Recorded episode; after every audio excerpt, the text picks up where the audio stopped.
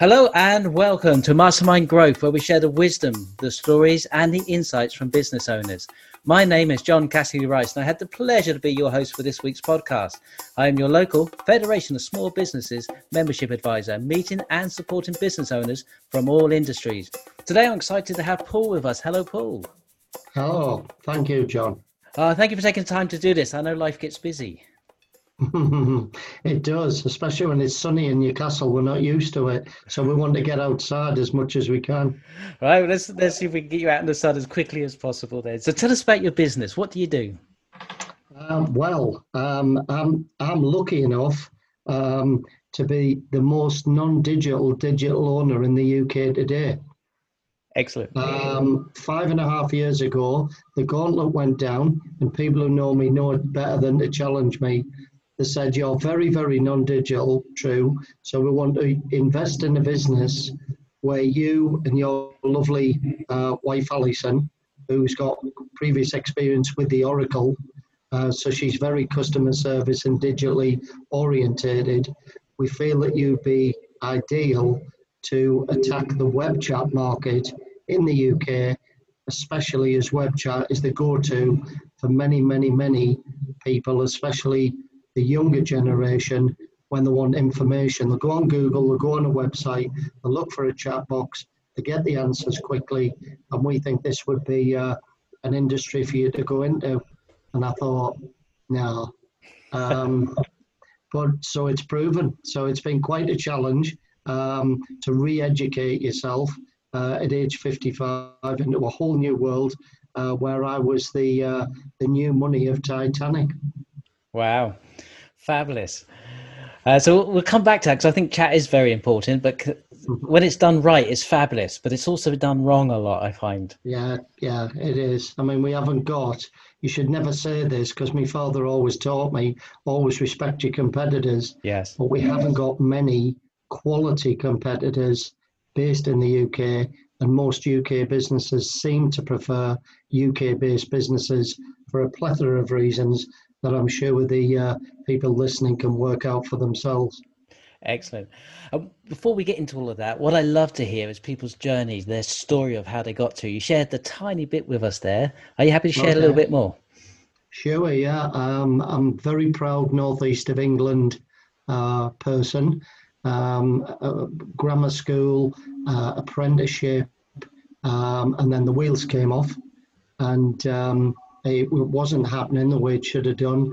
So I, I, did what a lot of people did. I went in the British Army.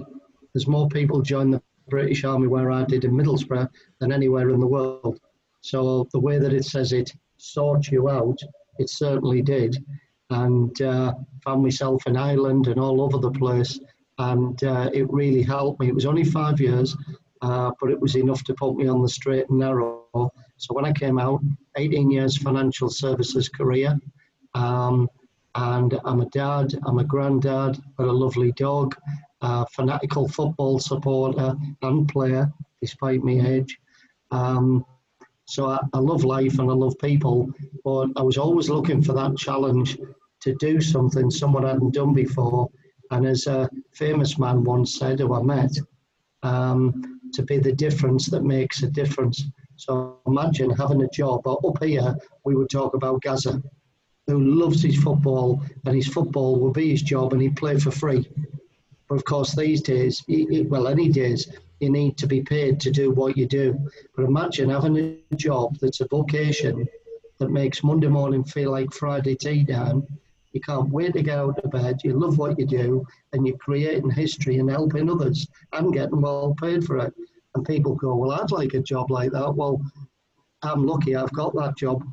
So, it, uh, so Chat Heroes came along, which is the commercial market, and my great advisor, uh, who wouldn't want to be named, he's a famous OBE, he wouldn't want to be named. He's um, coached me for 12 years for free. Um, and he basically said, Why don't you give chat to 10 charities free of charge and just get the PR from it, but you're doing good. So five years ago next month we did, just after Chat Heroes launched, Uh, one of them was Steve Cram's charity in Newcastle for the East African children, plus nine others. Uh, eight of them are still with us, and it worked. And then two years ago, my mentor, I see once a month, he said, uh, Why don't you commercialize it? So, what do you mean? I said, Well, you've got Chat Heroes for the commercial market, it works well for the right type of business. So, you put a customer service team on the website, and the quality of leads is so high that it usually becomes self funding, but it doesn't do brand damage because it's UK based and it's done properly under the auspices of my lovely and highly qualified contact centre manager and long suffering wife. So I said, Well, how do I do that? He said, Well, that's up to you to work out. So hang on a minute, you're my mentor, you're supposed to tell me. Anyway, so we did work it out uh, and we've created it and it's running parallel to uh, Chat Heroes, but it's got Chat Heroes inside. Right. So it's it's about to launch, and with your permission at the right moment, I'll give the new uh, website address, and it's to help a thousand charities bounce back to fight against the impact of COVID 19. Excellent. And how do you envision the uh, charity ch- chat box doing that? What would be some of the strategies a charity could employ with? Uh... Uh, well, we like I say, we've cheated because we've tested it. But rather than thinking we're clever because we planned it, we didn't. We just did it for the right reasons. And then someone, as I said, said, "Why don't you do this?" So what happens is the uh, the charities get the web chat service. They put the logo of the sponsor on the chat box with a click through to the logos, um, sorry, to the website of the business sponsor. So the charities get digital donations, they get uh, online volunteers, they get a customer service team on the website, office hours, evenings, and weekends, all at nil cost. Be very careful on that point. It's not free there is a cost because we can't run it for nothing for a thousand charities. So basically, the business sponsors, the corporate social responsibility orientated businesses, of which there's many in this country now, especially for armed forces charities, which obviously I'm uh, part of my heart's there with them. But any charities, we've got seven like sectors children, animals, cancer, you know, we've got patrons and all sorts lined up, ready to launch next month. But really, the way it works is the sponsor pays for the service. The sponsors get reflective cover in the media marketing package that our partner company is providing with from Manchester. So there's two of us collaborating together. We do the chat, they do the marketing and media, and basically the sponsor gets reflected in the media articles.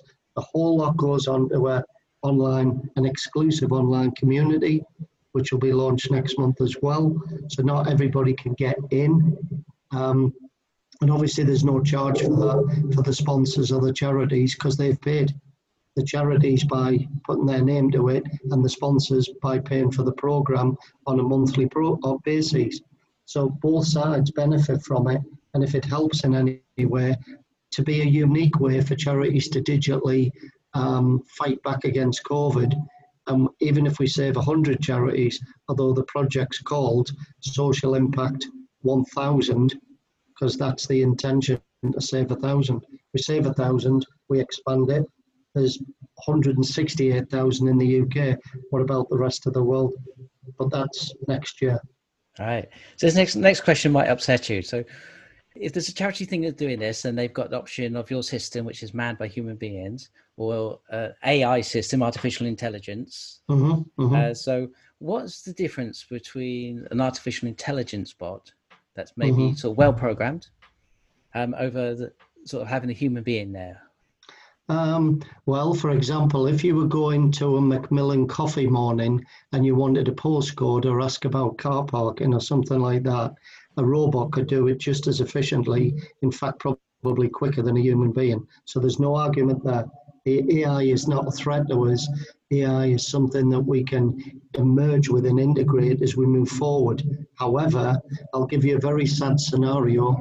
Um, you're a young mother, you've just had your child diagnosed with something life threatening. You don't want to speak to anyone, you, you don't want to see anyone. Um, so you go on web chat because of the anonymity. You want to find out information and you pour your heart out about your child and the, the, the illness and what's coming, and you find out you're telling all that to a robot, how would you feel? Yes, it dehumanizes the the whole process. It does. It does. So I'm, I'm, I'm not saying there's no room for AI. I think I would be foolish if I said that. In fact, the technology we use, um, the multi-channel experience that our providers, which is a global Canadian business with 10,000 clients, including us, they are in their multi-channel experience. They've got AI. So, for example, for a um, e-commerce client, AI is perfect until somebody asks to speak to a human.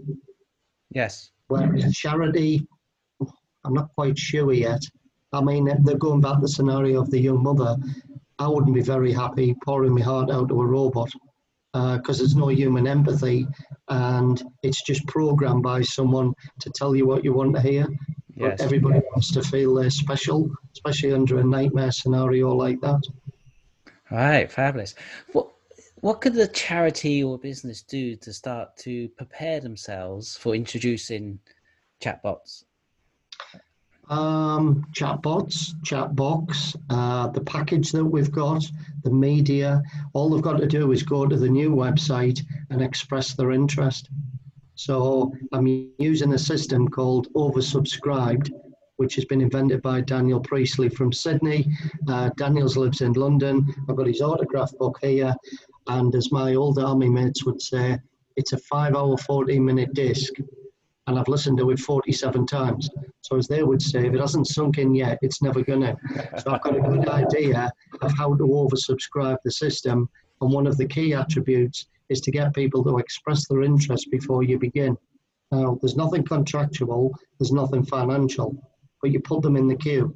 And people say, well, what happens if I don't want to be in your queue? I want to go in another queue. This is a unique collaboration. They won't find this anywhere else. There'll be copycats, but like McDonald's would tell you, if you get there first and innovate, they'll never catch you.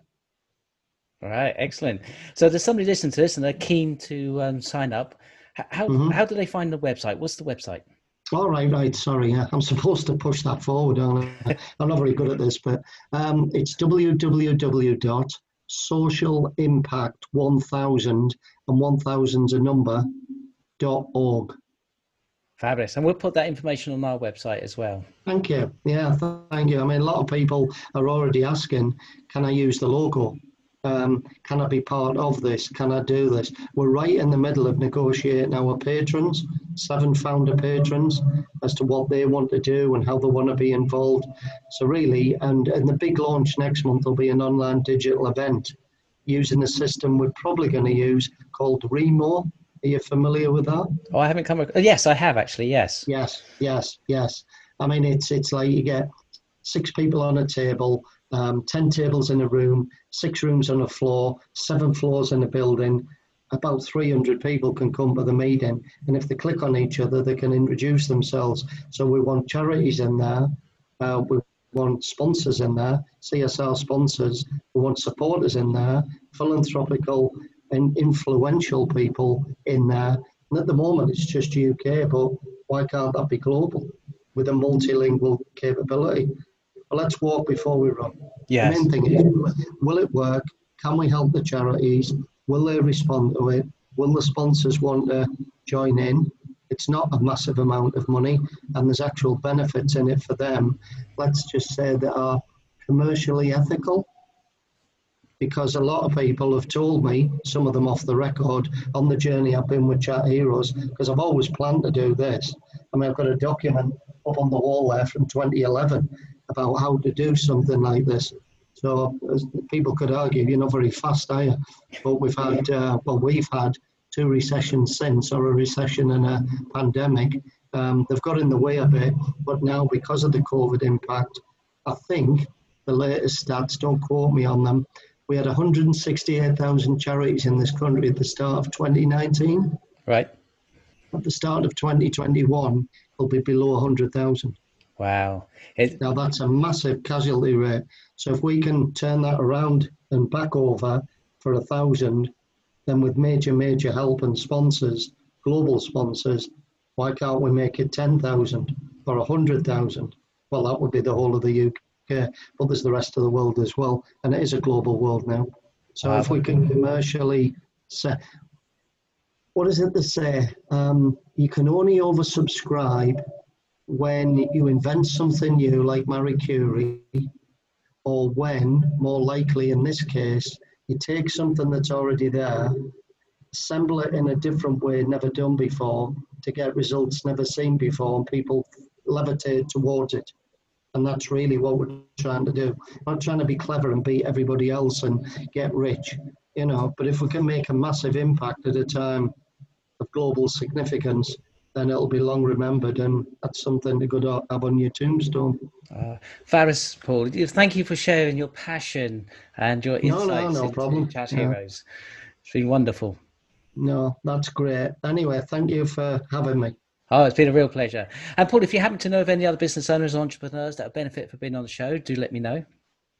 Uh, I've got one or two in mind, and really, I'll be inviting you to express your interest as a support of the project, and that's why you can come on Remo and meet them all. Excellent. That sounds exciting. you, you just sign them all up for this podcast. yes. Take care, John. Thanks Take for care. your time. Thank you. Thank you.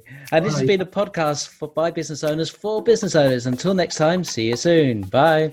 The Federation of Small Businesses with practical help for business owners, such as advice on how to deal with serious ne- negative publicity, along with up to £10,000 of insurance to assist you with the major public relation crisis.